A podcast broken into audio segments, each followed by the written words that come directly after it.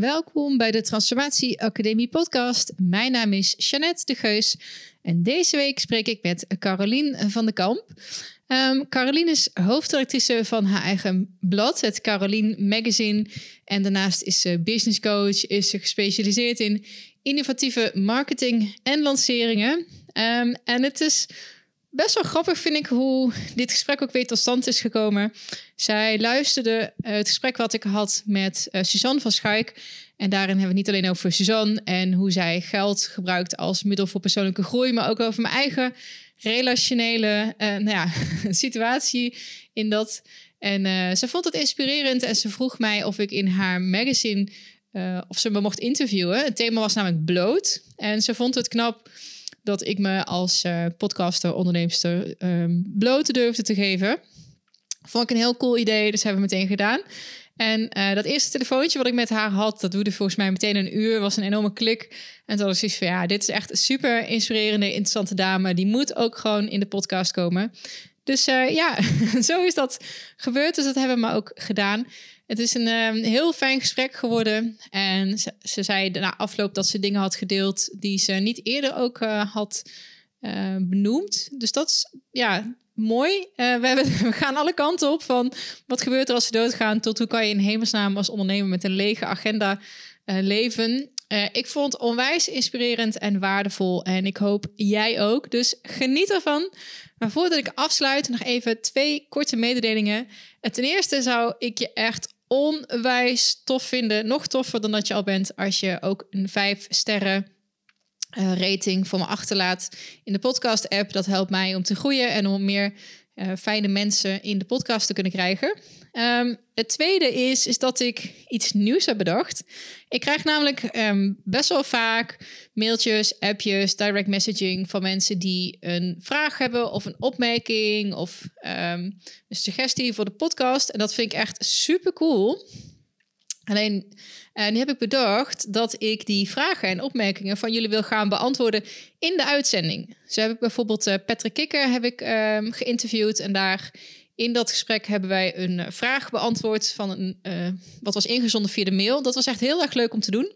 En ik wil dat vanaf volgend jaar dus in elke uh, uitzending gaan doen. Dus elke week gaan doen. En um, daarvoor kan je dus iets inspreken bij mij op de website. Ik zal de link in de show notes erbij zetten. Um, dat brengt je naar een pagina met een grote record-knop. Dan kan je je berichtje voor mij inspreken. Dat mag een, uh, een review zijn, een suggestie, een vraag. Gewoon iets wat je te binnen schiet. En um, geen zorgen, je kan het eerst eventjes terugluisteren voordat je die verstuurt. En dan kan ik daar vanaf volgend jaar dus op terugkomen. En zo maak ik de podcast niet alleen iets wat ik bedenk, maar maak het ook interactief met suggesties van jullie kant uit. Um, ja, dus dat was het. Uh, zoals gezegd, veel plezier uh, met het gesprek met Carolien. En ik spreek je volgende week weer.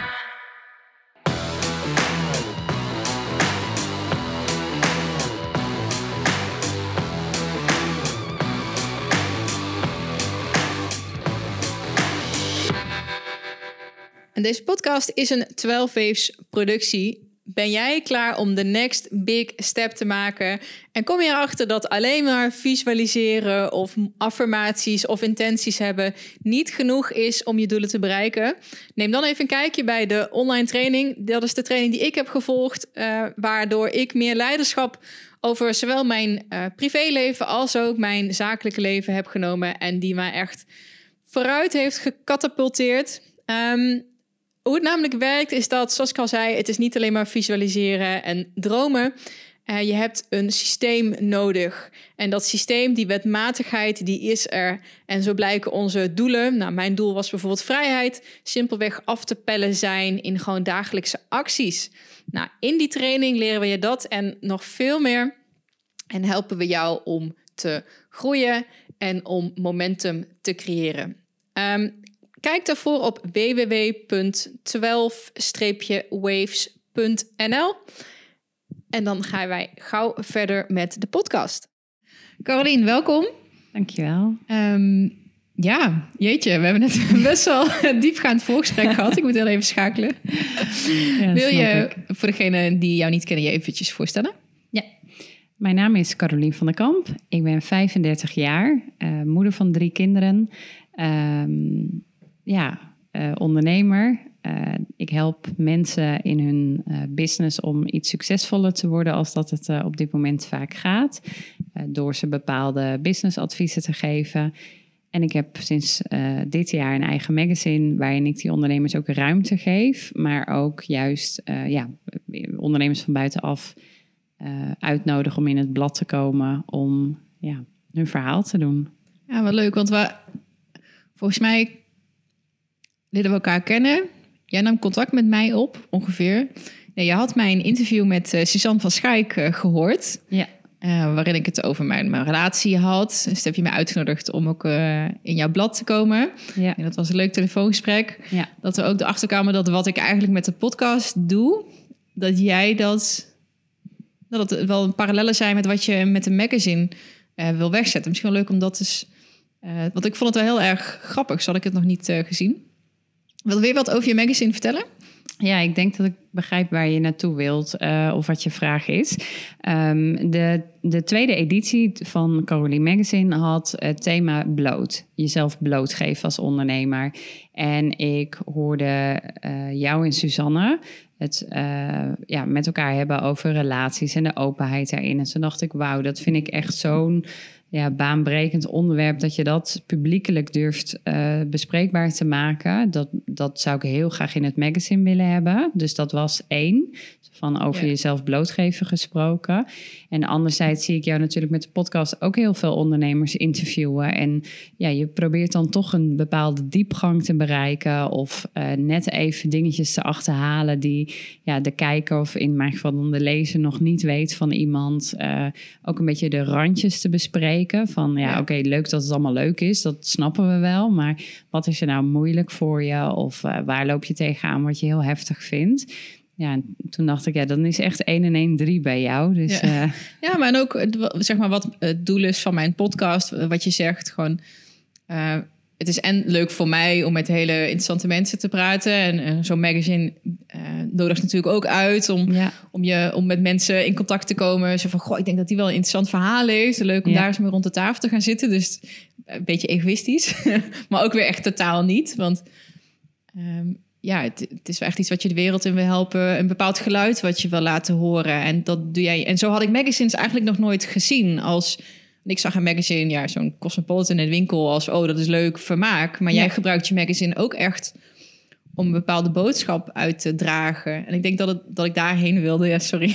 Soms duurt het even. Nee, nee, nee, je gaat heel dat snel. hoor. gedachtensporen klopt. Ehm, en dat vond ik wel heel gaaf. Dat je, dat, mag- dat je ja, ook een, bepaald geluid, een bepaalde visie zeg maar, de wereld in, ehm, in wil helpen. Wat, wat wordt het onderwerp van de tweede... eh, want er- dit is nu de ja, editie 2, maar Ja. dan komen er vier dit jaar. Volgend jaar komen er vier uit, ja. Wat, weet je al wat het volgende onderwerp gaat zijn? Ja, het volgende onderwerp is influencers. En dat is wel Ah. leuk op basis van wat jij net vertelt. Van, eh, want je zegt enerzijds is het egoïstisch, hè? maar ik, dat betwijfel ik. Want misschien wel, inderdaad, maar ook weer... Ja, je onderschat niet hoeveel moeite je moet doen om een boeiend iemand eh, voor je te krijgen. Zowel in het magazine als hier. Ehm, het is heel makkelijk om snel, ehm, ja, toch wel. eh, het, het moet geen koffiekransje worden, hè? Het Ja. is niet, ik, ik nodig mijn vier beste vriendinnen uit die ook ondernemers zijn. En daar ga ik de podcast mee vullen. Of ik heb de eerste editie is nog heel veel, dat zijn veel meer klanten van mij. En de tweede editie, dat zijn al veel meer collega's van mij. En de derde editie wordt al veel meer. eh, influencers heb je bijvoorbeeld echt de, de kleine. En dat heeft dan met aantallen te maken. Dus zeg maar tot 5000 volgers en nou, et cetera. Maar je hebt bijvoorbeeld ook celebrity influencers. Dus het is voor mij nu wel een uitdaging om celebrities in mijn magazine te Ja, krijgen. Ik zat echt, ja. Oké.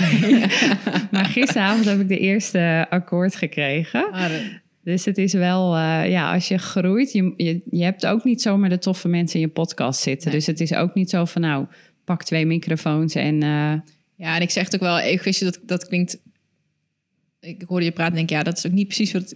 wat ehm, wat je bedoelt. Misschien? en ik denk dat, ehm, ik vind, ik had voor mezelf op een gegeven moment iets van, ja, wat vind ik het allerleukste? Ik wil niet zelf de expert zijn of de, de, je, het, het boegbeeld van iets. Mijn bedrijf dan bijvoorbeeld Love Fit Food. Mhm. Ik kwam achter, ik vind het veel gaver om een platform te creëren waar anderen kunnen shinen. En dat doe je met zo'n magazine. Ja, los dat, dat je- terwijl Caroline Magazine heet en jij op de cover staat, het is ook echt een plek voor anderen, om, een etalage voor interessante eh, ja, mensen. Ja, ja. En dat, dat is denk ik. En los daarbij, ja, je leert er echt ontzettend veel van eh, om met, om met mensen rond de tafel te, te komen. En dat zal voor jou hetzelfde zijn. Wat is daar, waarom influencers? Ik vind het wel, hoe is dat, eh, vertel eens. Hoezo influencers? Ja. Hoezo is dat het Wat is het idee daarachter? Ik vind het wel heel interessant. Ehm, nou, omdat ik denk dat zij eh, onderdeel uitmaken van de nieuwe wereld. En ik vind het altijd wel leuk om een beetje dingen aan de kaak te stellen. Bijvoorbeeld, eh, eh, ja, ben je als influencer je bewust van je voorbeeldfunctie? Ehm, wil je die meenemen? Ehm, eh, ik bedoel, mijn kinderen kijken YouTube-influencers. nou, dat gaat de hele dag met holy fuck, holy fuck, holy fuck, zeg maar. Dus dat je kind van bewijs van acht dan ineens holy fuck zegt, dat is heel logisch. Want die influencer roept dat de hele dag. Nou, dan kun je twee dingen doen. Zwart-wit denkend is zeggen, ja, ze mogen geen YouTube kijken. Ik ben altijd iets meer van het grijze gebied. Eh, van ja, het is een onderdeel van deze wereld. Dus hoe kunnen we dan kijken hoe we daarmee omgaan? Ehm, dus ja, dat zijn dan wat dingetjes die er bij mij omhoog komen. Van, maar bijvoorbeeld bij celebrity influencers denk ik dan ook... ja, maar hoe zou het voor je zijn als je een celebrity bent... en je hebt een bepaalde influence, eh, eh, invloed... en ehm, het stopt. Je, je beroemdheid stopt, je fame stopt. En dan? Hoe ga je ermee om dat je ooit een influencer was... en je bent het misschien niet meer? Denk je ook dat mensen zich echt zichzelf zo zien? Als, ja, nu is het, je, je, je, je noemt jezelf een stempeltje influencer. Want ik zie het ook wel, sommige Instagram-accounts, dat ze zichzelf influencer noemen. Zo Ja. zou ik mezelf nooit noemen, maar misschien is het ook een generatie dan dingetje of zo. Ja, ik denk dat tien jaar na jou, wat er is geboren, dat al moeitelozer claimt, Ja. zeg maar, van... Ik ja. ben een influencer. En dat tien jaar geleden waren dat de, de BN'ers, zeg maar. Ja, Misschien. en nu heb je oh, ineens een hele... La als je bijvoorbeeld influencer googelt, kom je gelijk al eigenlijk op de top 10 YouTubers. Dus daar valt hij nog heel erg mee samen. Maar je hebt natuurlijk ook dat heel veel bedrijven werken met influencers. Zoals in deze editie staan foodbloggers. Ja, zij werken met heel veel bedrijven samen. Dus zij worden dan echt wel als een influencer gezien. Ik zelf werk bijvoorbeeld samen met een merk als Steps, het kledingmerk. Nou, daarmee eh, gebruiken zij mij voor eh, ja, het laten zien van hun kleding. En ik eh, gebruik hun ook weer voor bijvoorbeeld een advertentie in het magazine. Ja, eigenlijk gewoon doodnormaal. Want dat gebeurt in televisieland, in medialand, Ja. al e- eeuwen en altijd. Ja, ze lopen in goede Ja. tijden, slechte tijden. Niet voor niets door de Lidl, zeg maar. Hè? Dat is niet Is dat ineens... zo? Ja, dat is zo. ik kijk geen televisie meer. Maar, nee. ja. Ik kijk er ook niet veel naar, maar we hebben er wel eentje. En af en toe switcht dat dan voorbij. Ik vind tv vooral eh, vanuit Netflix of zo gewoon heel erg leuk. Eh, maar ja, er vliegt ook wel eens een goede tijden voorbij. Ik kan, kan het oprecht niet meer aanzien. Eh, omdat het, ja, nou ja. Maar dat, dat is ook influencer. Dus ze staan, de, als je je bewust wordt van hoe jij ehm geïnfluenced Ja. wordt de hele dag. Het, is gewoon, het, het komt eigenlijk niet op content marketing, toch? Ja. Dat is toch gewoon wat er, wat, wat er gebeurt en voor de wel, buitenwereld. En nu is het gewoon wat doorzichtiger, het feit dat het gebeurt. Vroeger wisten mensen niet dat, wat überhaupt wat is content marketing. Ja. Eh, maar misschien nu, omdat het de normale mensen zijn en het allemaal wat transparanter wordt.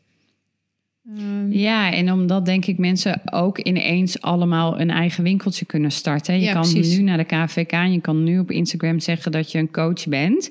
Ja, en dan doe je ineens mee. Ja. En dat was vroeger niet zo. Dus je, het is nu ook heel makkelijk om een content marketeer te willen zijn. Ja. Of om een influencer, ja, eh, maak een account aan op social media en je kraam is open. Soms is dat wel overwhelming hoor. Als iemand die dan zelf ook. Nou, ik weet niet of ik een business heb, maar mijn, mijn publiek zit online. Dus het is best wel. Je ziet veel voorbij komen. En, en dan soms dan klik ik wel eens door en denk ik, oh, wat, ja, je doet ook iets leuks. En dan komen ze met een propositie van ik help jou om te groeien online of zo. Ik noem maar wat. En dan kijk je en denk, oh, jij hebt 150 volgers. Ja, leuk. ja. Ja. Of dat iedereen, zoals een tijdje ook daar dacht, wordt nou iedereen ineens life coach? Iedereen die een burn-out heeft gehad. En aan de Ja. ene kant vind ik het prachtig. Ja. Want het is, ik ben er echt van overtuigd dat je het beste kan leren aan iemand anders het pad wat je zelf hebt doorlopen. Dus hoera. Ja. Ehm, maar soms ook wel ja, intimiderend. Vind je dat, dat het uh, reden is om daar, daardoor geïntimideerd te zijn? Nee. Nee, want het, kijk, je zegt al, de, de, een hele. Wat ik iedereen gun is hun eigen propositie. Ja. Dus als je bijvoorbeeld zegt: Ik leer jou groter worden, dat kan, hè? Maar dan, heb je, dan moet je naast die 150 volgers gewoon een paar studiecases hebben waarvan ik denk: Holy shit, heb je dat bereikt? Dat is echt oh, supergoed. Uh, ja, ik vloek ook. de... Er staat altijd een eetje bij me. Uh, er staat gewoon altijd aan. Niet dat ik nou veel van vloek, maar het kan gewoon explicit. ja, doe mij. Nee, dat. dat um, en het, wat, wat je heel vaak mensen ziet doen die starten, dat vind ik gewoon, daarom vind ik het ook niet zo intimiderend, is dat ze elkaar nagaan kwekken. En dat maakt het voor mij niet intimiderend. Het is gewoon echt zonde van jouw capaciteit dat je nakwekt omdat je denkt dat de markt daarop zit te wachten. Maar als je je eigen verhaal vertelt en gewoon vertelt hoe jij dat hebt gedaan en dan een beetje een goed concept pakt wat bij jou past. Ik bedoel, de concepten vliegen de hele dag door mijn hoofd heen. En ik zie heel weinig mensen ze oppakken. Dus ik zeg, zeg maar 1 miljoen ondernemers op hetzelfde concept zetten. Ik zet jou in je kracht.nl. Um, maar dat is niet een goede conceptnaam.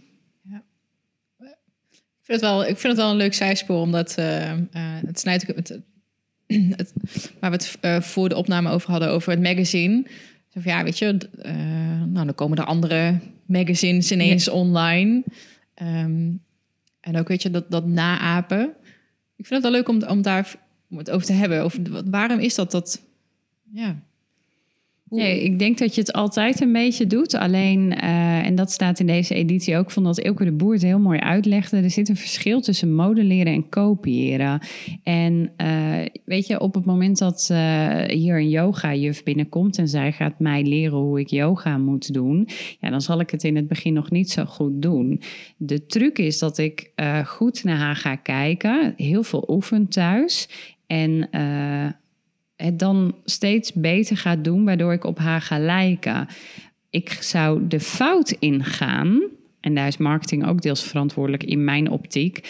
Um, de fout ingaan in mijn optiek als je haar wil zijn. Dus dat je je haar zo als haar gaat verven en knippen en haar make-up gaat dragen en haar kleding aan gaat doen, waardoor jij je eigen identiteit tijd verliest. En dat zie ik ondernemers doen. Dus het is niet erg als je naar een website gaat en je modelleert hoeveel blokjes daar staan. En dat je kijkt waar is de call to action button. Dat is slim, dat is modelleren. Maar je identiteit zit in de tekst. En dat wordt gewoon nu gekopieerd. En dan ga je dus je haar verven zoals de, de yoga teacher. En dat is gewoon dom.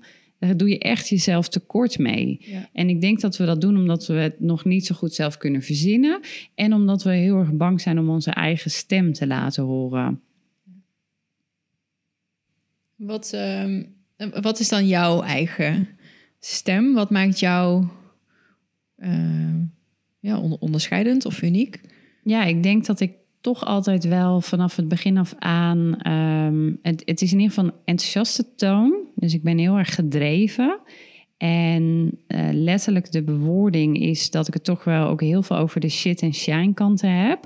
Ik heb uh, echt wel, denk ik, een jaar lang ook heel erg getrapt. Um, dat konden mensen enerzijds waarderen, omdat ik dus heel duidelijk aangaf over hoe ik over dingen dacht. Anderzijds was het trappen niet nodig. Maar ja, voor mij dus schijnbaar wel, want ik deed het. Maar achteraf gezien denk ik, nou, had niet gehoeven. Um, of het hoeft nu niet meer. En, Wat bedoel je met ehm, trappen? Gewoon tegen dingen aan? Uh, ja, tegen mensen aantrappen. Oh, oh mensen ook Ja, nou niet letterlijk, maar op social media. Ja, dan krijg je ja. hele nare ve uh, uh, vegen. Dus dan belde iemand mij op die mij zeg maar een supergrote naaistreek leverde. En dan ging ik dat op social media wel even oh. uithusselen. Niet met naam en toenaam, maar wel even gewoon kenbaar maken van... nou, zo en zo wordt er dus op de achtergrond met je omgegaan ja, er is wat voor te zeggen. Nu ik het ook hardop zeg, denk ik, ja, weet je, je hoeft alles ook niet achter gesloten deuren te houden. Je mag mensen ook wel confronteren uh, met hun gedrag. Um, nou, anderzijds hou ik het nu gewoon liever bij mezelf. Dus wat, wat mij, mij maakt, is denk ik dat ik niet zo bang ben om te confronteren, gedreven. En ik hou heel erg van de shit en shine. En ik heb een enorme bullshit radar. Zoals nu heb ik over influencers. eh, ben ik er dan achter gekomen dat er heel veel volgers worden gekocht. Dat stel ik aan de kaak. Ja, dat vind ik gewoon mooi wat er dan gebeurt. Dan zie je ineens hele fascinerende bewegingen. En daarom houden mensen denk ik een beetje van mij, omdat ik dingen... Dat is heel erg actueel. Want ik werd Ja. door twee mensen gisteren gemaild met eh, twee artikelen over dat Instagram daar ook eh, allerlei eh, acties op aan het ondernemen is.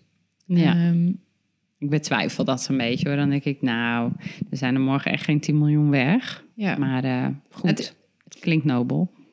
Ja, nou ja, ehm, ik weet dat ik een tijd terug een hele discussie had met mijn, eh, nou niet een discussie, maar wel even verschil van mening met mijn vorige businesspartner. Wat, wat ehm, ik heb gedaan, wat we bij 12 ook doen en wat ik weet dat heel veel mensen doen. Je kan eh, iemand inschakelen via Fiverr. Die dan namens jou, je moet dan een lijst met accounts eh, geven van hey, dit zijn grote accounts in Nederland. Daar zit mogelijk mijn publiek ook. En dan gaat zo'n robot, denk ik, of een AI, Ja. gaat dan namens jou daar kijken, volgen en comments plaatsen. En als Ja. mensen dan terug bij jou gaan kijken en denken, oh, dat is eigenlijk wel interessant, dan, maar ze moeten dan zelf op het knopje volgen drukken. Ja, En ehm, aan de ene kant is het niet authentiek, aan de andere kant is ja, ik zou. Iemand maakt zelf de keuze om je te volgen of niet. Het, is geen, het Ja. zijn geen fake accounts. En je, ja. zo van hoe, ik vind het een beetje op het snuifvlak. Zo van Ja. hoe moreel erg is het als je het zo doet? Nou, voor mij was het moreel heel erg dat ik dacht, nou, ik heb maar 1500 volgers. Ehm, ik zet wel heel veel geld om, wat ergens een bewijsmateriaal moet zijn dat ik het goed doe, wat ik doe.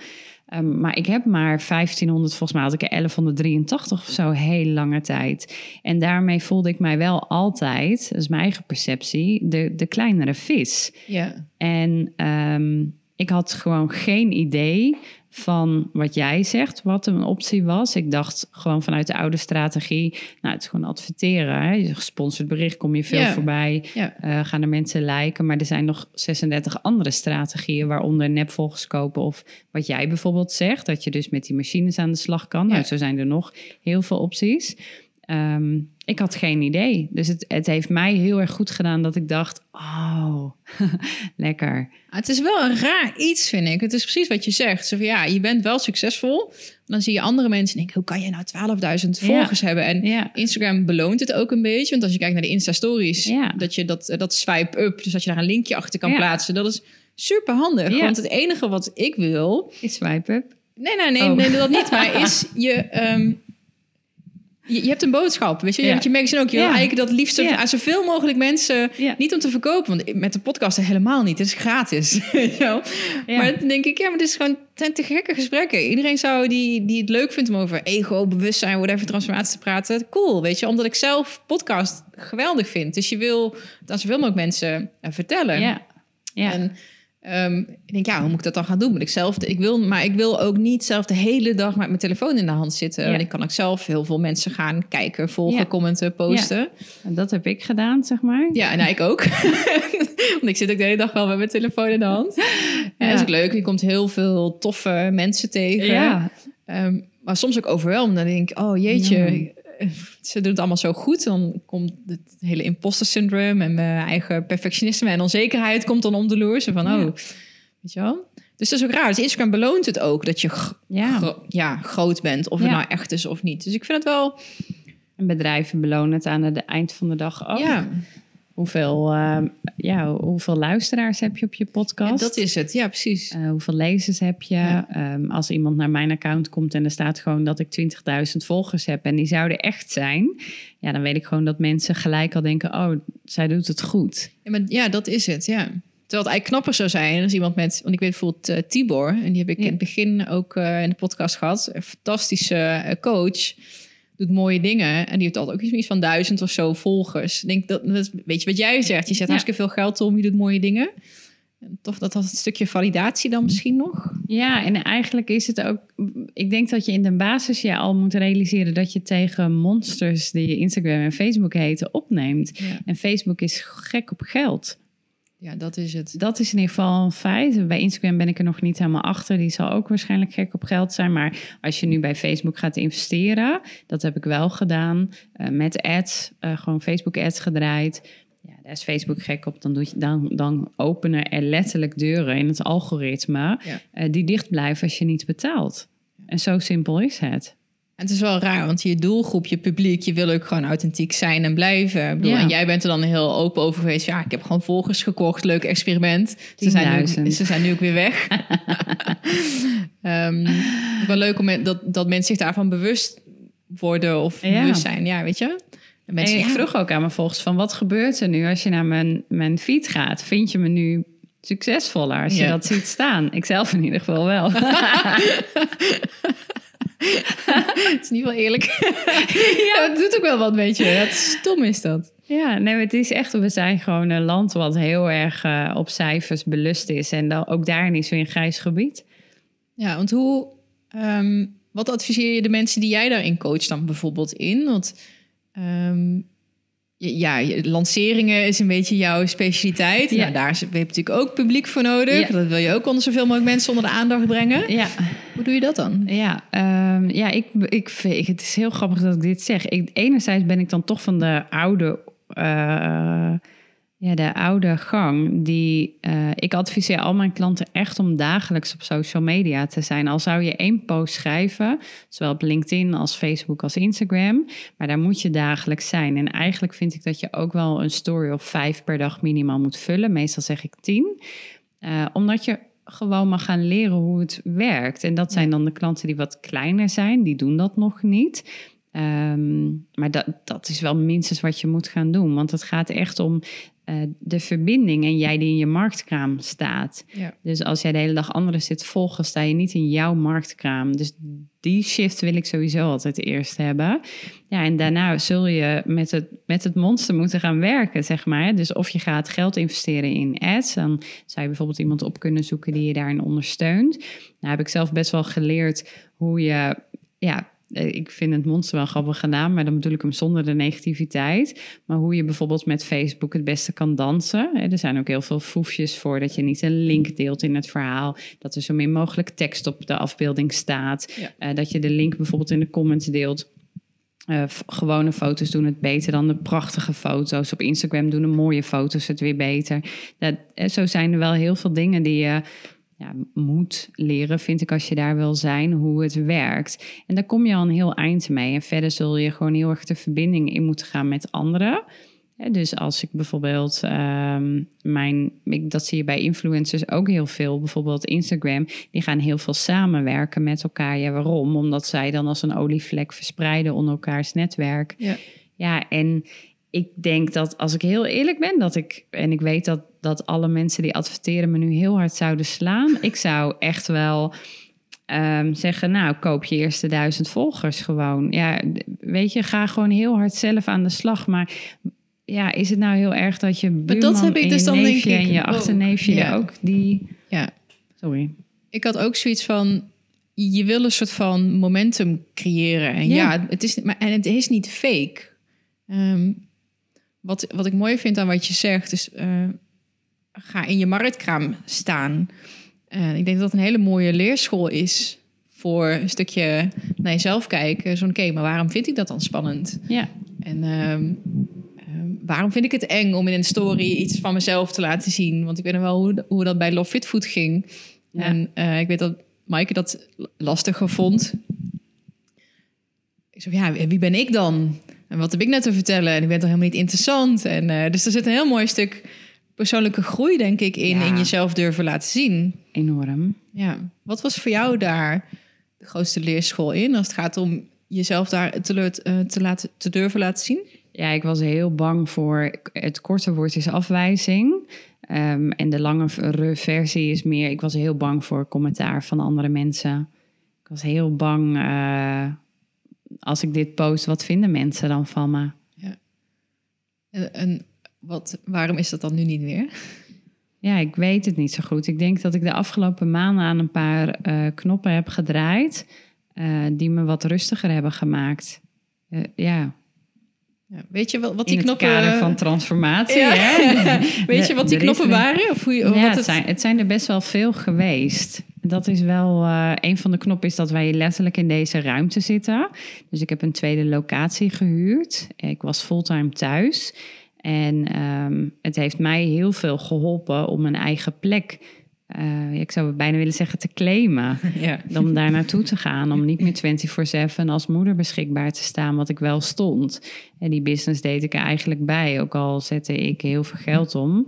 Eh, moeder was nummer één. Ik heb mezelf nooit zo gepositioneerd als moeder en een eh, bedrijf, maar dat deed ik wel. Ja. Dus om letterlijk uit huis te stappen en de kinderen meer bij hun vader te laten zijn. ehm, ja, daar heb ik ook wel wat ego-werk zitten. Weet Ja. je wel, dat, dat hij krijgt dan ook een betere band met ze. Dat is ook letterlijk een stapje achteruit durven doen. Ehm, ja, jij degene bent die eh, de, de inkomsten binnenhaalt, eh, da- daarmee dealen, dat aan kunnen kijken van oké, kan ik dat, wil ik dat, doe ik dat, hoe voelt dat? Dat is een knop waar ik mee bezig ben geweest. Ehm, en ik merk dat dat elke keer go- goed komt. Dus daar voel ik nu na een aantal jaren ondernemen ook veel meer rust in.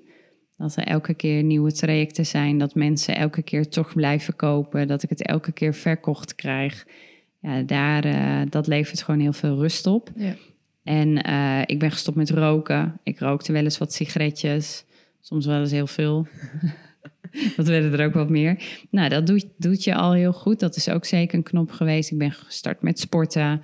Ehm, dus daar krijg je ook meer energie van. Daar word je wat blijer van. Wat beter voor jezelf gaan zorgen. Ja, ik ben beter voor mezelf gaan zorgen. Ja, dan ik, wat ik een beetje terug hoor, volgens mij is dan het summum daarvan is dan bloot. Ja, Als je kijkt, nou, ik vind het heel spannend wat mensen over me zeggen als ik iets post. Naar, Ja. hey, hier heb je alles. Ja. Veel plezier ermee. ja, misschien moet je gewoon lekker de uiterste kant op gaan. Ja, dan valt de rest mee. Dat is wel zo.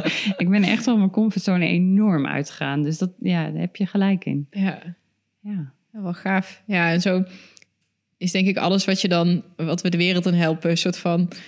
Eh, het is gewoon een afspiegeling van je eigen proces geweest. Ja, Ja. daarom vind ik Magazine 2 ook nog zoveel mooier. Dat is echt wel, eh, ja, heel veel uit mijn, mijn comfortzone geweest. En de eerste was nog veel middenin. Dus daar voel ik ook veel meer eh Weet je nog spiegeling in. wat het spannendste is wat je ooit online hebt gezet? Waarvan je denkt van, oh jee, ik had dit misschien beter niet kunnen doen. Oh ja, eh, nou dat is, blijft een dingetje. Dat heb ik gisteravond nog in een story verteld. Dat ik door twee psychiatrisch zieke ouders ben opgevoed. Dat vind ik elke keer het eh, spannendste. Ja. Wil je er wat over vertellen? Ja, nou ja, ja hoor. Ja, ja. ja. ja hoor. Ja, Want wat, eh, wat voor eh, ziekte hadden ze? mijn vader is manisch depressief. Dat eh, wisten we pas na 30 jaar. In ieder geval, ik wist dat na 30 jaar. ehm, maar die diagnose had hij altijd al gehad. Dus dat vond ik wel heftig. Dat ik dat eh, hoorde toen ik 30 Dat was. wist hij wel, maar dat hebben ze jou nooit... Nee, ze hebben ons dat nooit verteld dat die Oh. diagnose gegeven was. Ehm, En weet je waarom ze dat dan niet hebben? ja, ik denk dat mijn moeder gewoon geprobeerd heeft om een, eh, om een sterk gezin te zijn. Wat niet per se lukte. Voor de buitenwereld denk ik wel. Ehm, maar ja, het beestje had in ieder geval geen naam. Ja. Ik denk ook niet dat mijn moeder heel erg van psychiatrische ziektes hield. Alhoewel ze er nu zelf ook een heeft. En was het voor jou toen je dat hoorde, dus van, oh, en nu kl- klopt het plaatje of nu snap ik het? Of Nee, ja. Het was niet zo op maandag van... Ik weet wel dat we daar zaten en dat die arts zei van... Nou ja, eh, meneer eh, Puntje Puntje is natuurlijk eh, bipolair. En als iemand dat is, dan, eh, ehm, dan moet iemand aan de lithium. En Ja. mijn vader heeft nog nooit aan lithium gezeten. Je hebt verschillende gradaties en mijn vader zou dan aan de lithium moeten. En heeft hij nooit aan gezeten. En dat maakte me echt ontzettend verdrietig. Dat er altijd is geprobeerd om met wat extra vitamine D of ehm, antidepressiva ehm, hem te helpen. Nou, hij vond dan met tijd en wijle ook dat hij daarmee kon stoppen. En ehm, dat escaleerde dan ook altijd, want dat ging niet goed. Ja, en dan kwam je in de fase dat hij ja, op bed kwam, dood wilde, of eh, naar de trein ging, of je kwam in de fase dat hij hyper werd en dan stond hij te schreeuwen op het voetbalveld naar mijn nichtjes of neefjes. En dan, ja, dan noemde hij iemand bij het gemeentehuis een kuthoer. Of ja, dat, waren ook niet vrije momenten. Nee. Ja, de reden dat ik het vraag is dat... ehm, ik denk een jaar of twee geleden of zo... kwam mijn vader naar me toe en zegt... Ja, hij zegt, ik snap nu pas, of ik zie nu pas... dat ik al twintig jaar of weet ik hoe lang depressief ben. Vraag ik me. En ik had echt zoiets van... Ja, de. Goed zo, pap. Niet dat, dat ik mijn vader zo zou bestempelen, zeg maar. Maar denk ik, ja, ik ben er wel 30 jaar lang mee opgevoed. En het heeft flinke sporen nagelaten in Mm. ehm, onbewust. Want heeft hij absoluut niet natuurlijk bewust gedaan. Maar ik had zoiets van, ik ben blij dat je het nu zelf ziet. Want Ja. dat hij er iets mee kan. Dus daarom vroeg ik van, hoe voelde dat voor jou? Om dat dan te horen van, hé, hey, ik heb het nooit geweten, maar het was er wel. En nu heeft het dan een labeltje. En mijn vader ook, die heeft nooit aan de, de- aan de antidepressiva gezeten. Nu wel eens af en toe, maar dan stopt hij dan ook weer mee. En dan vindt hij dat hij het zelf kan. Ja. Oh ja. Tuurlijk, pap. Ehm, uiteindelijk is hij ook gaan microdoseren. Mm. Had eh, depressie en clusterhoofdpijn. Mm. En ehm, of ja, zelf noem ik dat dan migraine, maar ik weet dat het clusterhoofdpijn eh, is. Nou, dat is echt de ernstigste Ja. vorm van hoofd. Dan wil je ook echt dood. Het is heel heftig. En hij heeft ook twee eh, zelfmoordpogingen, één echte poging gedaan, dat ik ook naar de eerste hulp mocht. Dan zie je je vader daar op zijn brankaartje liggen, helemaal van de wereld, onder een, een, een, laken aan allemaal apparaten. Ah, het is echt, ik denk, wow. Ja, ja, maar Wat heftig. ja, ik weet dat hij. Ik heb ooit een videoband thuis gevonden. En er stond over um, omgaan met iemand die manisch depressief is. Dus ik heb me ook altijd afgevraagd van... hé, hey, waar zit hij op dat spectrum, zeg maar? Omdat hij ook grootste plannen, ondernemerschap... en eh, veel geld over de balk smijt. eh, weet je, dat dat er ook wel in, eh, in zit. Dus Nee. ja. Dus ik vind het zo raar. Ik heb zelf geen kinderen, maar ik zou het zo raar vinden om je eigen leefwereld zo totaal afgescheiden te houden van je, van je kinderen, van je gezin. Maar misschien is dat ook een generatieding of zo. Ik kan me dat nu niet voorstellen dat als ik kinderen zou hebben, dat ik dat deel niet zou delen. Of, of mijn, mijn, mijn mentale leefwereld niet zou, zou delen. Nee, ja, ik denk dat jij en ik de, ook de mensen zijn door het nest waar we uitgefladderd zijn. Dat ten eerste, maar nee, dat was vroeger wel anders. Ja. Ik bedoel, wij zijn natuurlijk hele... Jij hebt een transformatie-podcast daarna dat... Ja, dat was vroeger natuurlijk helemaal geen optie. Dat Nee. was nog allemaal in de schaamtekast en eh deurtjes dicht.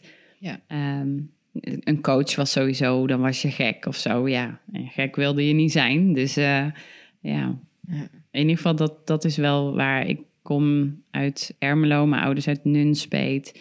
Ja, dat is allemaal een beetje anders, denk ik, als dat je in die tijd in Amsterdam of zo opgevoed zou zijn. Misschien dat het al iets ruimdenkender was, maar dat was het hier in ieder geval niet. Ja. Lekker Maar we kwamen gewoon uit Tilburg. Dat is toch ja, gewoon een ondernemersstad, Ja. denk ik. Gewoon heel erg eh, no-nonsense, volgens mij. Ja, je moet gewoon je best doen. En, eh, Ja, ja. nou ja. Nou, het vormt je wel echt hoor. Mijn vader heeft ooit letterlijk tegen mij gezegd. En toen was ik 22, 21. Nee, jonger, 18, 19, zoiets. Van, ik zie jouw toekomst zwart. Oh. Maak hem alsjeblieft wit. Oh. Ja, jezus. eh, bedankt, pap.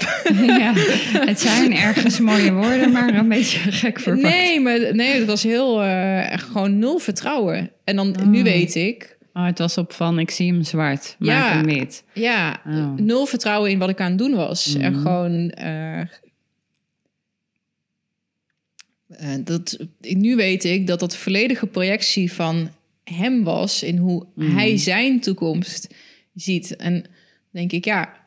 ehm, de reden ook dat ik er ook voelt heel erg open over ben, is dat ik denk dat heel veel mensen dit ook hebben. En dat ik ook denk van ja, maar weet je, het heeft me gemaakt tot de persoon die ik nu ben. En om heel eerlijk te zijn, ben ik best wel blij met wie ik nu ben. En, we, en volgens mij heeft iedereen dit soort skeletons in, in de closet. Als ik met mensen over pesten praat, of weet je, misschien ook dit onderwerp. Dus als er altijd iemand die zegt, ja, maar dat heb ik eigenlijk ook, weet je wel. En alleen al dat kan soms echt... eh, het is zo zonde dat, die- dat mensen dat gewoon bij zich houden... en dat heel erg persoonlijk nemen. Terwijl Terwijl je bent mens. Dit zijn problemen van mens zijn. Ja. Je ouders die gewoon wel eens, ja, they fucked up. Het zijn ook maar gewoon mensen. Ja, Ja. ja, ik vind dat moeilijk. Ik merk dat, eh, ik weet niet zo goed of ik dan moet zeggen dat mijn ego er wat van vindt of zo. Ja, ik denk dat mijn ego er nog, ik heb daar nog wat ego-werk liggen. Weet je, ik, ja, pesten, weet je, dat is natuurlijk ook heel heftig. Ja, ik geloof dat ik wel een gradatie opgevoed ben, dat ik denk, ja, dat zijn de meesten niet. Snap je? Het is, het is ook weer heel snel om te zeggen, ja, daar heb ik, ik heb ook. je wil het, het is ook niet, je wil niet gaan, niet, niet virtue signaling. Zo van, kijk mij eens even dealen met mijn skeletons. Je- Het is Nee. wel een heel, ik vind wel, wat je zegt, dat moet wel, een, dat moet wel integer blijven. Dat moet wel op een... Ja, eh, ja. want anders wordt hij awkward. En anders Ja. heb je waarschijnlijk ook niet echt de skeletons die, die er ook zijn. En het is helemaal geen competitie wie de ergste heeft. Ik kan alleen maar zeggen, ja, they fucked up big time. En ja, ik ben heel blij wie ik ben geworden. En Ja. ik voel ook nog wel heel veel pijn soms eh, dat het is geweest zoals het is geweest. Het heeft diepe, diepe sporen nagelaten bij mij en mijn zussen. En ehm, ik geloof echt ook helemaal van, nou, dat, ik heb daarmee te dealen gehad en eh, hartstikke, hartstikke goed. Maar het was ook zwaar. Mm. Dus het is ook, ik, ja, ik maak het ook niet gelijk van, weet je, als ik soms dan zeg maar, ja, ik heb het ook pittig gehad en ik ga nu dan zo even mijn kinderen naar mijn ouders brengen, want die gaan deze week wat leuks met ze doen. Dan denk ik, ja, dat heb ik niet. Ik heb dat niet. Dus dat is toch ego-werk, maar die heb, dat heb ik echt nog te doen. Ik heb geen ouder die een keer oppast of die ze een keer meeneemt naar een kinderboerderij. Of Ja. weet je, er zijn gewoon ook heftige dingen gebeurd waardoor daar een streep door is getrokken. Ehm, maar ik heb, ik heb dat niet, ouders die appen. Ik heb geen ouders op Facebook. Ik heb geen ouderlijk contact eh, op die manier. Ik, ga, ik ben mantelzorger voor mijn ouders. Hè. Ik doe de was van mijn vader. Ik heb een heel ander leven. Ja. Dus dat als iemand dan zegt, ja, ik heb het soms ook pittig gehad. Ik kan dat, vind ik lastig. Ja, ja om, eh, ehm, ieder zijn problemen zijn even, ook al zijn ze kleiner of groter, het is voor die persoon en die perceptie, Het dat is waar zij mee moeten Ja. dealen. En dat is hun grootste bottleneck. Ja. Ja. Ja. Ja, dat denk ik ook. En soms kijk ik wel naar iemand dat ik denk, nou, ik vind het wel heel fijn voor jou dat dat dan het meest heftige is. Ja. Als ik hem trek, ga jij mij maal trekken. Ja, ja het, je, je krijgt wat je kan dragen, denk ik dan altijd maar. Ehm, Ja, ik, ik vind het zo lastig. Nee, echt. Ik heb het gisteren nog op Instagram gezet. Ik ga echt, als ik boven ben, wel even een gesprekje aan. Van, nou, this is where I signed up for, hoor. Nee, echt niet. Ik vind het hele mooie poetswoorden altijd. Maar, ik, en ik geloof maar dat het... Ik hoop maar dat ze, dat ze kloppen. Ja. Maar alles wat je dan overkomt van... Ja, er is een reden voor of zo. Sommige dingen zijn gewoon echt niet oké. Ja, dat denk ik dus, want dat hoor je heel vaak. En dat is eigenlijk denk ik wel de kortste manier om, om het uit te leggen. Alles heeft een reden. Ik Denk nee, je kunt op van alle, je kunt in alles achteraf betekenis vinden. Ja, Ik denk dat dat een Ja. betere manier is. voor mij fijner. Ja, zo van oh, alles goed met een. Hier heb je Ja. een berg shit. Veel Ja. plezier ermee. En dat doe ik daar en daarom. Ja, Hmm. beter niet. nee. Ik weet niet ik- Dat hoorde ik laatst ergens of ik las het en denk ik ja, dat nu dat voelt beter. Zo van in alles is betekenis te vinden. Ja, Ja, absoluut. En dat... eh, het gebeurt en onwillekeurig en eh, ja, eens. Ja, misschien heel diepzinnig. Ik weet niet of jij erover na hebt gedacht, maar wat denk jij wat er gebeurt als we doodgaan? Ik schiet in de lach omdat ik denk van wat dit nou weer voor vraag om mij te stellen? nou, omdat ik misschien net zei, als ja, ik straks dat je zei boven van als ik terug boven ben. Ben jij religieus opgevoed? Ja, Ja, in ja. Ja, nou ja, Ermelo, goddank. Maar ehm dat is ook oordelend. het voelt als Ermelo, goddank. Eh, nee, ja, we zijn wel opgevoed met het geloof. Het is ook heel grappig, want ik kwam eh, vorige week bij mijn moeder... en dan luistert ze naar de dienst. En dan maak ik daar een grapje over. En dan zegt ze, nou, zet hem maar uit, want jij steekt de draak ermee. Maar ehm, nee, dat, eh, en dan zeg ik, ja, mam, ik geloof meer in een God... die, die toch iets meer van liefde houdt... als ons allemaal met het kwaad en de verdoemenis... en weet ik veel wat voor verwijten, onzuiverheid op wil voeden. Ehm, nee, ik, ja, ik geloof meer wat ik denk. Ik denk dat het daar, dat, ik vind het altijd mooi. Margreet zegt al, het is, daar is het. Als, en, en woorden zijn eigenlijk te kort voor wat daar is. Ik denk dat het energiewerk is en niet menselijk lichaamwerk. En dat je daar ehm, misschien ik, er is een boekje, maar ik ben de naam even. Het Sprookje van de Dood. Die resoneerde met mij het meest. Dat als je doodgaat, dat je een soort van door engelen wordt opgewacht. En dat zij, eh, dat je eerst even bij mag komen. Eh, dat ze je, ja, je eigenlijk even laten rusten. Ik zie het als een soort in het menselijk leven een sauna-complex voor me of zo, weet ik veel. Heerlijk. Maar omdat je dat termen. Ja, je komt in een termen 2000. en er staat dan zo'n... Lekkere, eh, lekkere nekmassage erbij. Of eindelijk, eindelijk zijn alle spieren uit de knoop. Oh, thank god. De ultieme relax. Dat denk ik echt. Ik kan niet wachten. Oh ja. Ik denk dat je in een termen 2000 komt. maar dat je dan niet per se dat menselijke masseren en zo nodig hebt, maar misschien ook wel. En ik heb altijd het idee dat je daar antwoorden krijgt. Ik, ik heb het idee dat je een soort overzicht krijgt. Hoeveel uur je aan het schoonmaken bent geweest. en hoeveel uur je met mensen in verbinding bent geweest. Met jezelf. Hoeveel uur je druk hebt gemaakt over je gewicht. Hoeveel... ehm, nou, net met de iPhone heb je nu schermtijd. Ik heb het idee dat je Ja, zo'n ja, ja, overzicht krijgt. Ik weet niet waarom. Lijkt me ook heel fijn. ik weet ook niet waarom. Maar ehm, dat. En ik denk dat je wel hier bent gekomen om een bepaald thema uit te werken. eh, waar jij eh, in gelooft of eh wil leren. En ik geloof wel dat je een les hier komt leren. En vroeger was ik heel bang dat als je dan de les had geleerd, je dus doodging. Oh, ja. Als je in één keer zelfverzekerd was of zo. Ja. Oh, zelfliefde. Dood. Check. Boef.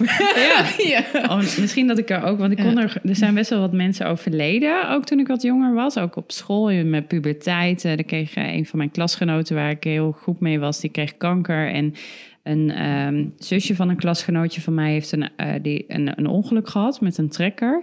En ehm, zij is toen ook overleden.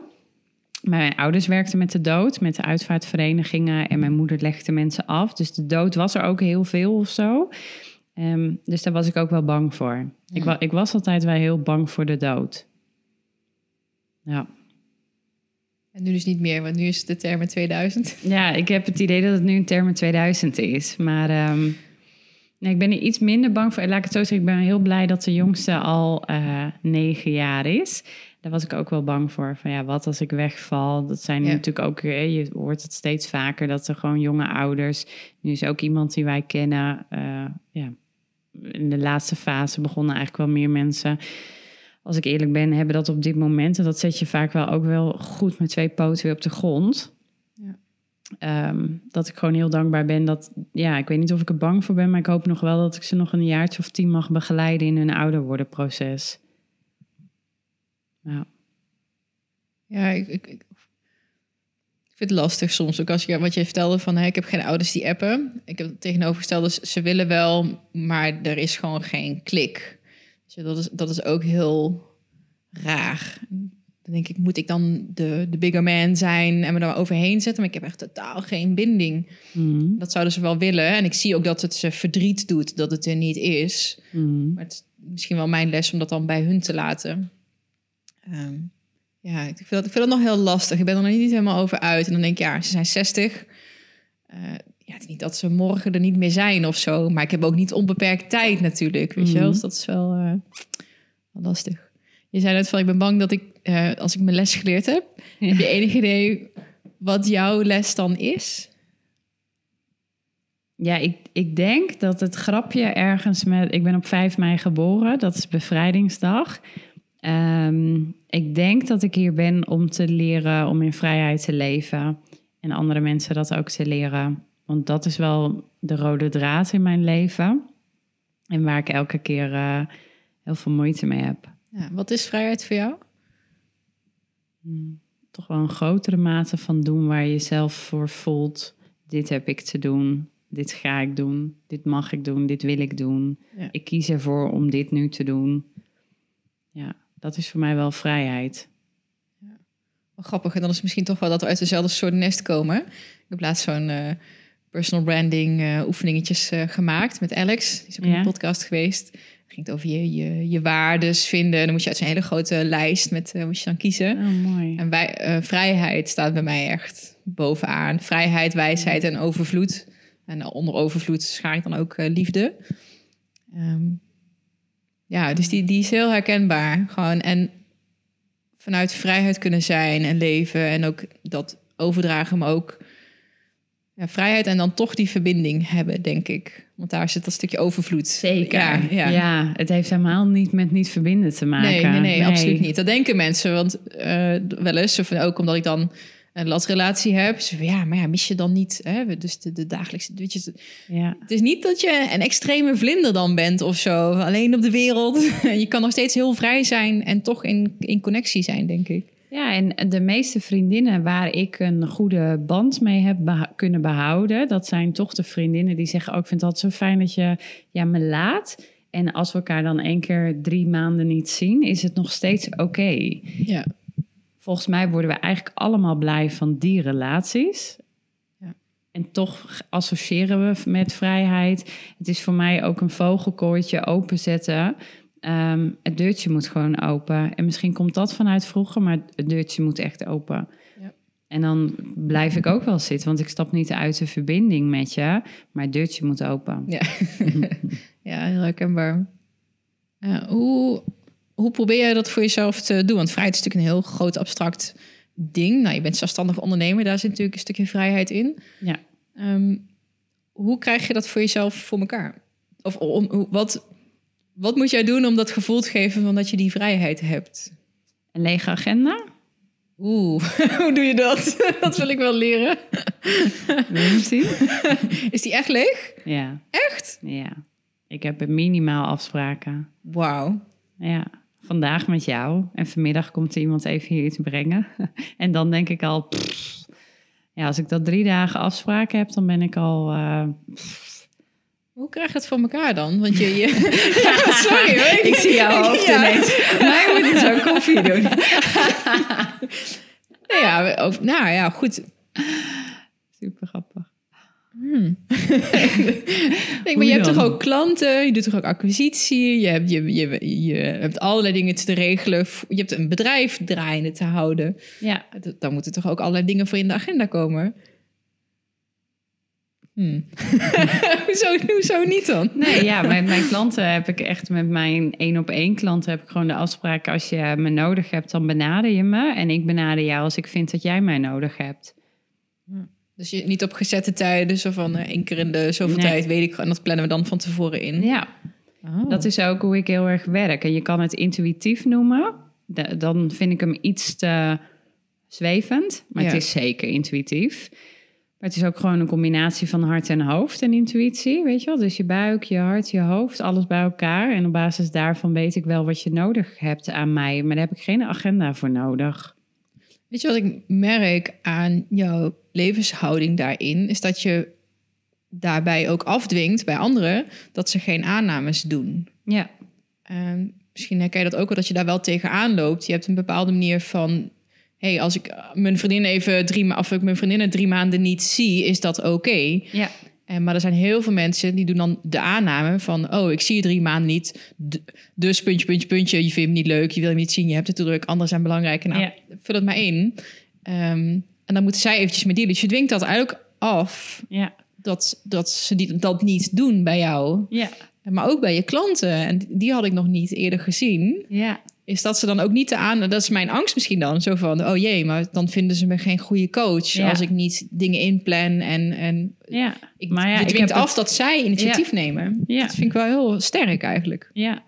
Ja, en ik doe dat ook met eh, lezingen bijvoorbeeld. Als ik een lezing geef ergens of een, eh, iemand geeft een training en dan kom ik een uurtje praten, kom ik ook onvoorbereid. En dan heb ik wel iets, hè, je, je hoofd heeft heus wel werk gedaan, wie zit daar ongeveer, bla bla. Nou, dan sta ik daar en dan doe ik eerst even een verhaal en zeg maar, wat, waar loop je tegenaan? Wat wil je weten? Want anders ben ik klaar. En dat zou ook lullig zijn na vijf minuten. Ja. Dus dan dwing ik ook af dat zij aan het werk gaan. Want ik wil ook dat een zaal aan het werk gaat. Want anders krijg je dat passieve luisteren en dan zit je na 20 minuten vol. Ja. Ja. Dus eh, nee, eh, dat doe ik. ik. Ik heb ook geen, eh, hoe noem je het, een keynote of een presentatie, werk ik niet mee.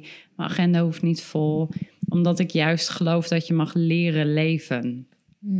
En dat is volgens mij dat. Dus zelf verantwoordelijk zijn voor aan de bel trekken. Ja, nee, de ene klant zou... Te, kijk, mensen betalen al een bepaald bedrag om met mij te werken. Dus daarmee onderscheid ik nu al bepaalde kaf van de koren. Ja. Dat is gewoon zo. Want vaak ben je, als je nog niet zoveel betaalt... ben je ook nog heel erg behoevend. En ben je nog, zit je nog heel veel in kinderlijk gedrag vaak.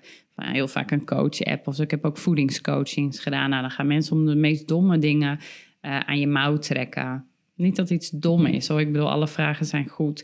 En het heeft ook, maar het had ook heel erg met mij te maken dat ik dacht, ja, dan ben ik belangrijk. Als jij vraagt of je eh, komkommer en tomaat op je brood mag doen. Ja, weet je waar.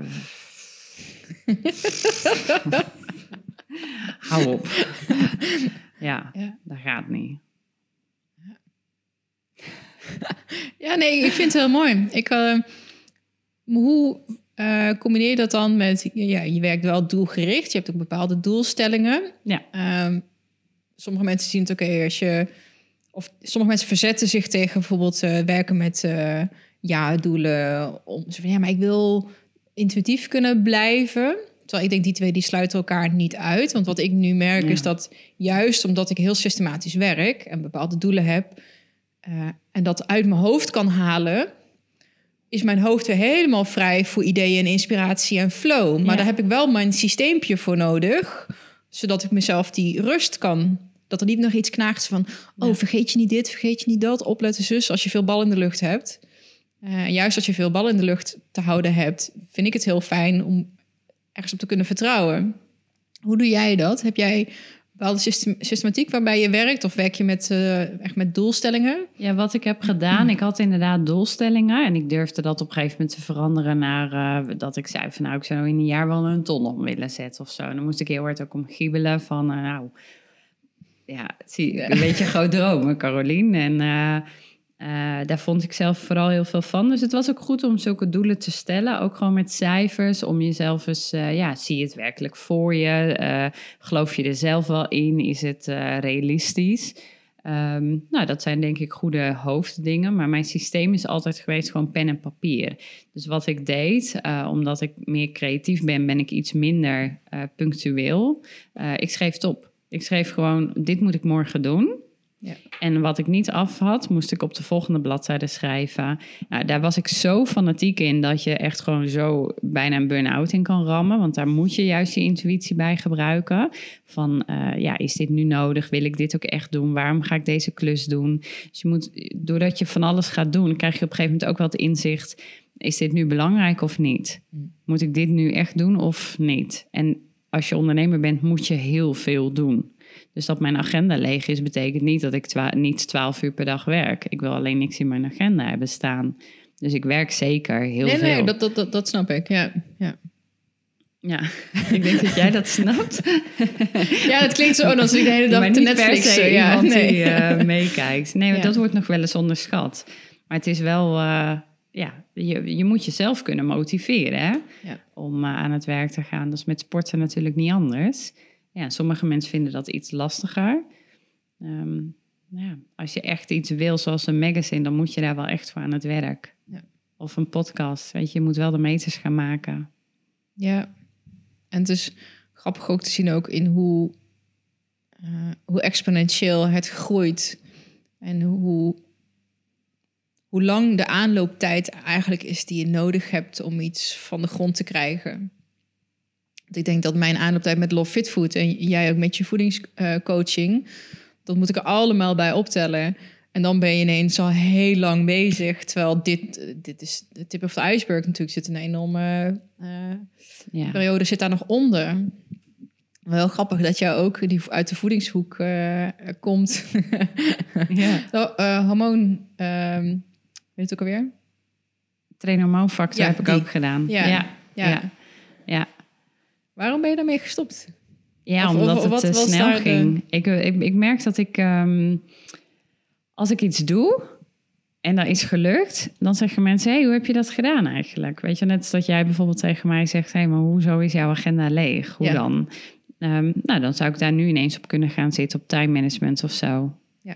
Ja, dat, je Dat. dan dat... eh, ja, oké. En dat heb ik met voeding, eh, dat ging heel hard. Ik gaf een challenge en de eerste waren 67 deelnemers en de tweede waren er meer dan 5000. En dat waren dus echte deelnemers. Dat waren gewoon allemaal mensen. Ja. Zeg maar. In die tijd had je nog geen robot. dus Nou, je dat, ziet eh, mij met mond open vallen, want we hadden ook een, een, Fit for 30 challenge. Dat was in- ons eerste ding. Zijn we, het hadden nog geen website, we zijn dat gewoon gaan uitrollen bij alle sportscholen. Maar daar hebben we echt, nou, dat hebben we, dat, dat, we dachten van, oh, weet je wel, dat is niet gelukt. Dat is niet, eh, niet het grote succes geworden wat we natuurlijk heel graag wilden. Dus ik snap wel dat iedereen mensen kijken van, goh, heb je dat voor elkaar Ja. gekregen?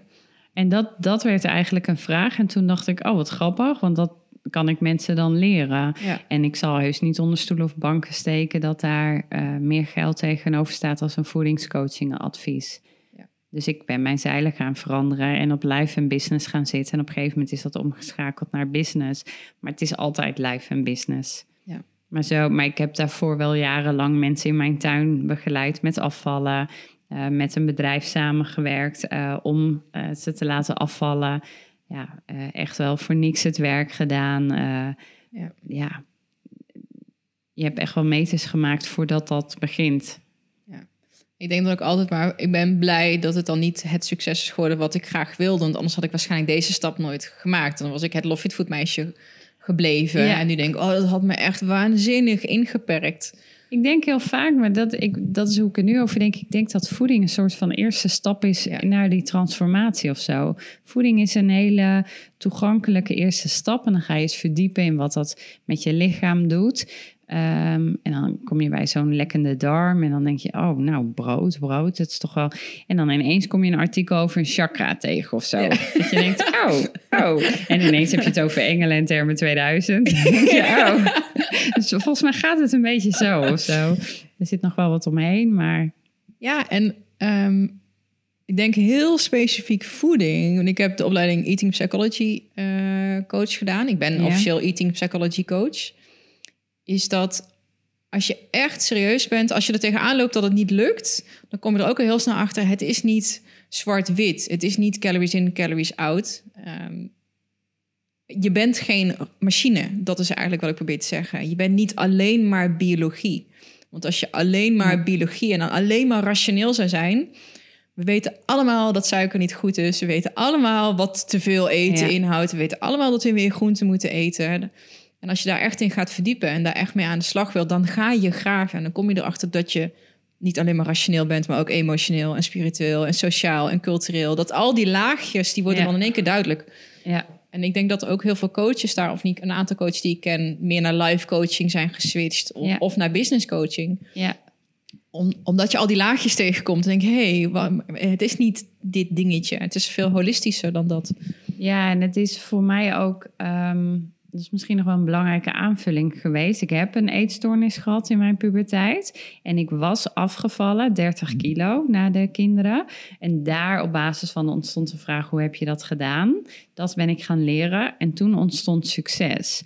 En bij succes hoort een bepaalde zichtbaarheid. Dat, dan at ik een ijsje en dan zeiden mensen, eet jij ijs? Oh, zo En toen kwam er ineens iets bij mij weer op voeding. Mm. En toen ben ik weer 20 kilo aangekomen in eh, de weg van het succes. Dus ik vond business ook een heerlijke way out om het niet meer over voeding te hoeven hebben. Want ineens hoefde het daar niet meer over te gaan. Dus dat moet ik wel heel eerlijk bij zeggen. Ja. Dat dat voor mij ook prima was. Want als ik ben heel graag het. Ik, ik ben nu een beter toonbeeld als toen. Toen kon ik hem nog niet oppakken. En inmiddels is ze ook alweer Op 10 voeding kilo bedoel af. je, of business? Ja, nee, op het, het, het toonbeeld van je als zelf. Ja. Weet je, jij bent het toonbeeld van het practice what you preach stukje. Net als wat jij zegt, 150 volgers en jij gaat mij leren miljoenen om te zetten. Dat Ja. gaat niet gebeuren. Dus jij bent het toonbeeld en dat, daar ben ik mezelf altijd uitermate bewust van geweest. Ik vind het ook als jij 20 kilo aankomt, dan is het een bullshit verhaal. Want dan heb je hem zelf niet meer. En daar zullen de meningen over verschillen. Maar dat was hoe, gewoon hoe ik het ervaarde. Dus dat, daar mag een ander anders over denken hoor. Dat voelde voor mij gewoon niet kloppend. En met business kon ik hem daar weer een beetje van afhalen. Ja, ik denk dat het juist heel krachtig is dat je daar ook heel open over bent. Ja, je moet ook wel, want je bent natuurlijk zichtbaar.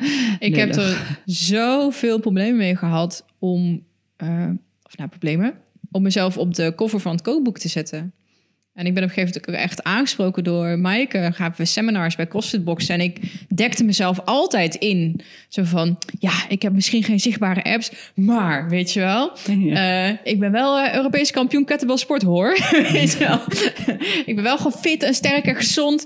En eh, nee, ik eet niet voor de buitenkant. Ik eet voor prestatie. Maar Ja. ik was mezelf altijd aan het indekken. En dan zat, dan zat precies dat onder. Zo van, ja, shit, ik vind mezelf niet het toonbeeld van... ja.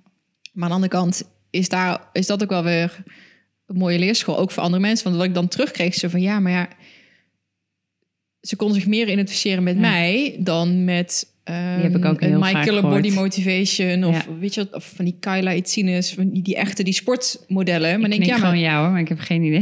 nee, ja, er zijn, er zijn nou gewoon überhaupt van die, van die fitnessmodellen die Ja. op Instagram voorbij ziet komen met, mooie speeddefinities en, en sixpack. Maar denk ja, je moest dus weten wat voor leven die hebben. Ja. Die hebben geen normaal Nee. leven, niet. Nee, Eh, heel veel concessies en hard werken. ja.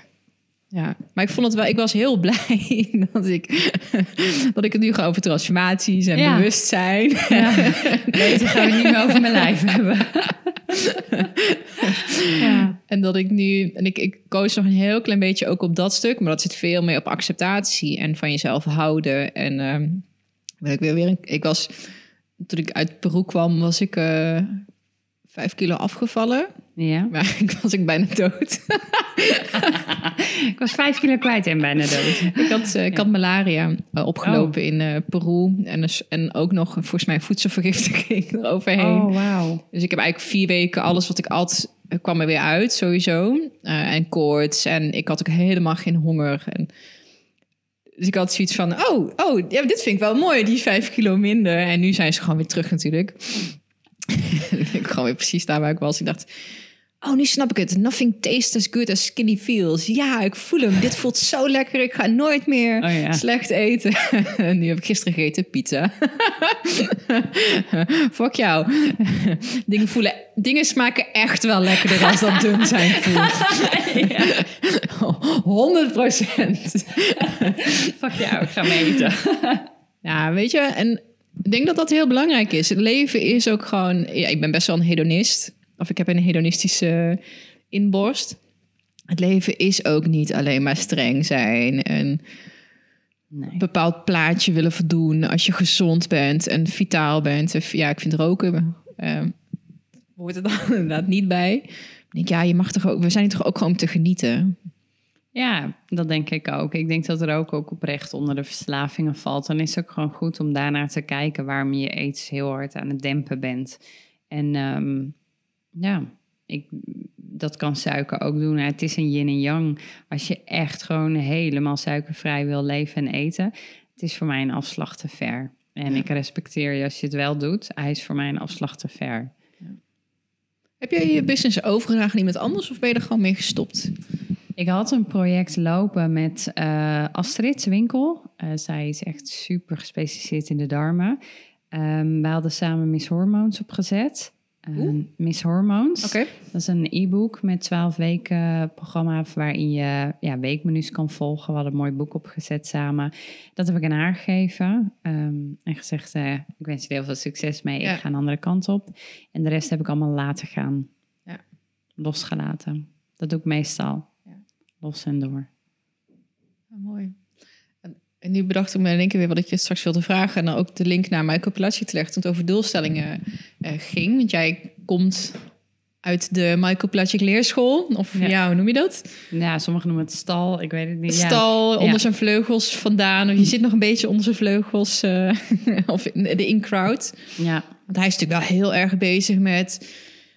eh, wat wil je en dat visualiseren en, en daar, weet je, dat, die helderheid daar creëren en dan natuurlijk ook acties nemen. ja. Eh, wil je daar wat over vertellen? Hoe je op zijn pad bent gekomen en wat je nu bij hem doet?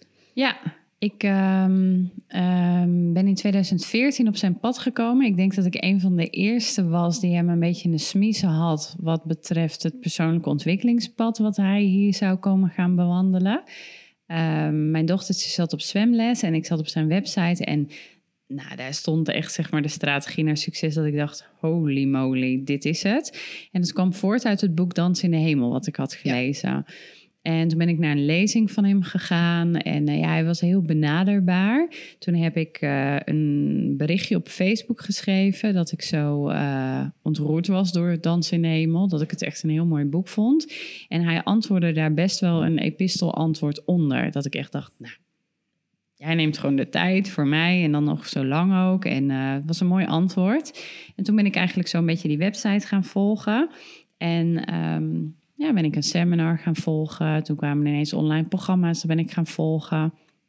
En ik denk dat ik opviel omdat ik, nou, ik heb echt uh, qua opleidingen niets om over op te scheppen, maar ik, zet me in het werkleven en ik val wel op. Dus ik viel wel op. Hij zag dat wat ik deed goed ging en klopte en succes had. Toen pikte hij mij er een beetje uit. En toen is hij mij steeds meer gaan benoemen. zetjes in mijn rug gegeven. Uh, hij mailde soms midden in de nacht een antwoord terug. Uh, ja, hij, een van de belangrijkste dingen die hij heeft gedaan voor mij is een soort van mij erkennen of zo. Je, je ga maar, weet je, volgens mij kan jij het wel, ga maar. Je, ja. ik, ik zie het wel en je doe maar. En uh, daaruit is een hele mooie vriendschap ontstaan. En ik bij hun, um, ja, hoe zou ik het zeggen, als hij events geeft, bijvoorbeeld een tweedaagse of zo, dan ondersteun ik als coach in zijn team. En um, ja, op dit moment ondersteun ik hem ook in zijn lancering in zijn team. Ja. Dus uh, ik mag een beetje achter de schermen met hem mee uh, kijken en draaien. En ik ben er gewoon ontzettend dankbaar voor wat ze voor mij hebben gedaan. En uh, ja, dat zal ik ook oprecht altijd blijven. Ja. Ja. 2014, weet jij wanneer hij in die eindbazen podcast zat? Hoe lang dat geleden is? Want toen was hij volgens mij ook nog niet zo heel groot als dat hij nu is. En toen had ik ook zoiets van, hè, je was toch radio-dj? En ja. je zo heel, zo semi-spiritueel natuurlijk, dat uh, motivational uh, stuk, maar wel nog steeds heel authentiek. En dat vind ik er wel gaaf aan wat hij doet. Want het is niet nieuw, ja. Uh, maar dat is ook niet erg, want ik denk dat elke tijdsgeest zijn eigen en elke en elk marktsegment, zeg maar, elke doelgroep heeft zijn eigen persoon nodig om naar op te kijken. Om dezelfde boodschap die al ja. duizenden jaren eigenlijk soort van wordt verkondigd. Steeds in een nieuw jasje. Dat vind ik allemaal niet erg. Want dat hoor ik wel eens van ja, maar wat vertelt Sneak Nieuws? En uh, Tony Robbins doet dat toch ook? Ja, maar dat maakt niet uit. Lekker belangrijk. Nou, wat, wat hem onderscheidt van Tony Robbins, en dat was ook wat ik eerder in het verhaal een beetje bedoelde, dat is zijn verhaal. Ja. Hij heeft een, een intrigerend verhaal. Of het ja. nou Um, Voor de mensen die het helemaal niet, niet weten, je, jij doelt op zijn faillissement ook, hè? Ja, bijvoorbeeld of zijn ernstig zieke ex-vrouw. Ja. Um, uh, de keuzes die hij daarin heeft gemaakt, de roman die hij heeft geschreven, is natuurlijk deels fictief. Er zitten een paar elementen die op waarheid zijn uh, gebaseerd. Zoals het faillissement en dan miljoenen ja. schulden. Ik heb hem ook bijvoorbeeld in het vorige magazine geïnterviewd en gevraagd van ja hoe kan het dan dat je miljoenen schulden hebt en shit kon betalen? Ik snap het niet. Weet nee. je wel, kun je me daar de missing link in? Uh, nou, daar heeft hij bijvoorbeeld ook een heel mooi verhaal over verteld. Dus het, ja, wat hem, hem maakt, is wel zijn verhaal. Ja. En dat, dat, dat geeft hem zoveel body. Um, ja, dat ik daar in ieder geval wel gewoon graag naar luister. En natuurlijk, kijk, ik weet alles wat ik bij elkaar nu aan jou vertel, heb ik ook uit online cursussen, trajecten, business trajecten, boeken uh, gehaald. En alleen mijn verhaal is eigenlijk het, het mooiste, ja. omdat dat mij mij maakt. Ja. En dat is wat we hadden het eerder over, hè? Eh, concepten en dat mensen wel iets kunnen jatten, een bepaald business idee ja. of, een bepaal, of het nou een mastermind of een magazine is of wat het dan ook is. Ja. Het is niet jij, jij met jouw verhaal en je gaat ja. er mis in als je ja dan ook gaat vertellen dat het, je, het verhaal gaat herhalen, zeg ja. maar. En niet je eigen verhaal. Ja, dat vergeet vertellen. je erin te doen. Je verhaal, ja. je kennis, jouw normen, jouw waarden, jouw enthousiasme, jouw verdriet, jouw pijn. Dat maakt jou jou. Ja. En dat is, ik weet ook zeker waar Michael dat Michael maakt. En dat is gewoon, uh, uiteindelijk heb ik jou daar denk ik ergens linksom ook door leren kennen. Weet je, dus je, het heeft mij zoveel gebracht, zoveel ja, nieuwe mensen. Ja. Bedoel, Ermelo is echt een leuk dorp hoor. Maar en het was ik druk. Al... Ik heb hier tien minuten naar een parkeerplaats gezocht. Dat is nog best groot. ik vind al die andere mensen ook wel leuk. Dus uh, ik ben blij toe. Ja. Um, Ik wil nog één eh, laatste vraag. Je zei van hè, boeken, online trainingen, eh, mentoren. Ik vind dat altijd. Ik ben een ontzettende boekgeek. Ja. Ehm, weet je wat voor jou, of kan je misschien weet je, er zijn het er een paar, maar het meest vormende boek of het meest inspirerende boek of training misschien of eh, mentor, eh, los van Michael, Pila Michael Pilacic? Ja, mooie vraag. Ehm, ook iets lastig omdat, ik, uh, omdat er te veel zijn. Ehm, de boeken van Bert Hellinger, die, dat vind ik echt, uh, uh, ja, ik noem het altijd leesorgasmes. Dat je een tekst leest en denkt, oh, wat mooi. de, dus Bert Hellinger, die, die, die ken je hem? Nee, Over uh, familiesystemen weet je vast wel. Systemisch Ja, werk. dat is altijd een beetje wazig. Ik heb ongeveer, denk ik, een idee wat het inhoudt. Maar waarschijnlijk als ik ooit weet wat het echt is, denk ik... oh, ik had echt geen idee wat dit was. Nou, weet ik niet. Hij vertelt wel mooie dingen Is waarbij dat een je... Nederlander trouwens? je kent wel toch de Fontein? Of ken je die ook nog niet? Die moet je echt lezen. Die ga ik voor je kopen. De Fontein. Ken ik, de naam, het rings a bell. Ik heb het ergens voorbij zien komen, maar niet gelezen. Die is erg mooi. En Bert Hellinger, dat is eigenlijk, eh, nou, of dat hij een van de grondleggers is, maar hij is in ieder geval iemand die eh, familiesystemen heel erg goed ehm, begrijpt. Ehm, ook de woorden die er niet fel aan gemaakt hoeven te worden. En een van de belangrijkste dingen die ik bijvoorbeeld van hem heb geleerd, is als ik bijvoorbeeld, stel jij bent een klant van mij en ik zit met jou te praten. Ehm, wat je eigenlijk gaat doen, is mij nemen in jouw troebelende water. En als je mij daar ver genoeg mee naartoe neemt, is het voor ons allebei troebel. En het is aan mij om hier te blijven en te luisteren naar wat jij zegt. En dan mag ik je af en toe wel naar de troebel laten gaan, maar ik moet je vooral weer hier pakken en bij de les houden. Ja. En dat doet hij ook. Dus ehm, ja, dat is iets wat ik er zelf zo uit. Dat vind ik een van de mooiste boeken die ik heb gelezen.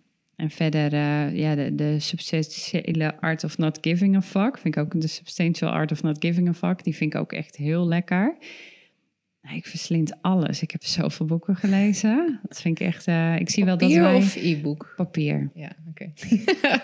E-boeken kan ik niet. Maar ik onderstreep ook alles. En dan maak ik er vaak hele epistels van. Dan schrijf ik het uit. Ik heb echt deze week is het idee geboren om vanaf volgend jaar een tweewekelijkse podcast uit te brengen. Want één keer per week is nog niet druk genoeg. En ik denk dat ik die tweede, dat dat korte afleveringen van 20, 15 minuten met bijvoorbeeld casussen, boekbesprekingen, Ja, ehm, ja mooi. Ik heb, eh, eh, vragen van luister, dat meteen bij deze. Eh, ik heb nu vanochtend gemaakt op de website een knop en dan kunnen mensen een voicemail bericht voor mij inspreken met of een stukje of een comment Oh, of een cool. vraag. En die wil ik dan ook echt afspelen in de aflevering. En die dan ook gaan beantwoorden met mij en dan eh, of Ja. met Michel samen of gewoon met andere eh, gasten die dat dan leuk vinden. En denk om meer ja, ook luisteraarsvragen eh, te gaan bespreken. Cool. Dus jij zegt jouw boeken onderstrepen en ik ja, Ja. guilty. En eerst helemaal niet, maar ik zit nu Osho te lezen, een boek over tantra. Ja. En dan denk ik, oh, een boek over seks. En ik vind het ook wel spannend om een openbaar om dan zeg maar met de titel boven te leggen. Want ik zit natuurlijk heel vaak in restaurants alleen te werken of op terras. Ah. Eh, ja. En denk ik, hm, tantra, wat gaan mensen dan denken als ze het boek zien? Dat het allerlei standjes in beschreven staan. Ja. Maar het is super spiritueel. Ja. Echt heel... En wauw. Daar zit dus ook echt te onderstrepen. En denk, oh shit, dit zou heel tof zijn om hier wat highlights uit te pakken en dat te bespreken. Ja, ik vind dat ook. Ik, een van de mooiste boeken die ik ook heb gelezen, Vrouwelijke Leiderschap. Ik, heb, ik doe nu ook de boeken benoemen in het magazine. Ja. Ik zag dat jij ze ook bijvoorbeeld op je website, Ja. dus ik zat al zoeken. Welke moet ik hebben? Bol.com eh, pakketjes worden echt wel soms dagelijks. eh, het is echt heel erg. En lees jij ze dan ook allemaal? Ja, maar, ik ga wel nu ehm, er hard doorheen. Dus ik, ik soms, ik had bijvoorbeeld ehm, schaamteloos delegeren. En ik kon in het begin niet even helemaal erin komen. Dan begin ik aan het einde of zo. Dus ik heb wel nu eh, voor mezelf dat ik gewoon door het boek heen mag gaan. Ik lees hem niet per se van A tot Z. Ja. Maar Oh, ik wat, haal er wel uit wat ik... wat grappig, jij zegt dat. En in één keer, dan was ik gewoon vergeten wat ik vroeg bij Romans deed. Las ik de laatste bladzijde alvast. Ja. Maar je hebt er geen wat over gaan ze andere, andere personages vaak. Ik denk, hmm, maar dan is de puzzel des te groot, de, de reis des te leuker. Dus van, ik ben benieuwd hoe ze dan daar komen. Heel herkenbaar. ja. Ja, ja ik, ik worstel daar nog wel een beetje mee. Dus ik zo'n groeiende stapel boeken die ik echt heel graag wil lezen. Maar sommige vergen gewoon meer tijd. En soms grijpt iets me ineens. Nu dat boek van Osho, dat grijpt me. Zit ik echt helemaal Ja. in. Ja. En de andere kom ik niet door. En dan stop ik halverwege. En dan ergens... Maar die blijven wel op het... Ik heb een Ja. een rijtje staan met nog te lezen of nog uit te lezen. En daaronder staat alles wat ik gelezen heb. En soms frustreert het me wel. Zo van, wanneer kan ik hem nou in het andere Ja. vakje zetten? Zo van, ik ga dit ook nooit meer uitlezen. Vond nooit meer te druk. Dan moet ik nog een kwart of zo. Nou, dan ik, komt volgens vanzelf mij een dag dat je hem nooit uit gaat lezen. En tot die tijd wacht hij wel. Ja, Dat geloof ik gewoon. leuk. Op de een of andere manier is ook altijd het boek, ook al staan ze soms staat hij er een jaar of langer. En met Ja. dat ik hem lees, denk ik, ja, dit is nu zo onbewust of zo, kies je Ja. ze er wel op uit. Ja. Ehm, de, de 4-hour workweek had ik letterlijk, ik denk langer als jaren in de kast staan en trok me niet. En ik las hem. Op het moment dat ik hem las, dacht ik echt, wow, dit had ik ook niet anderhalf jaar terug moeten lezen. Dit is nu gewoon perfect. Ja, Ja. echt hoor.